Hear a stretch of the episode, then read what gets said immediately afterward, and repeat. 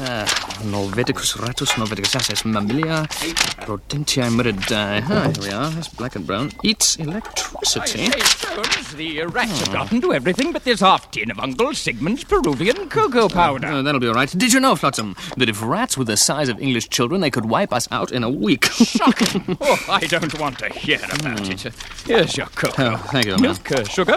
No, no, I'll take it straight. I'll just have some tea if you don't mind. Yeah, they're the most advanced animal weapon of destruction yet created. Say, we can pay this month's rent, you know, and have a little left over for food if you'll just tell me a second story. What am I, a second story man? If it's adventures you want, make them up yourself. Look here, in the London Exaggerator, it's full of them. Uh, man coughs up towel in Brussels. Yankee pig nut swindle shocks Parliament.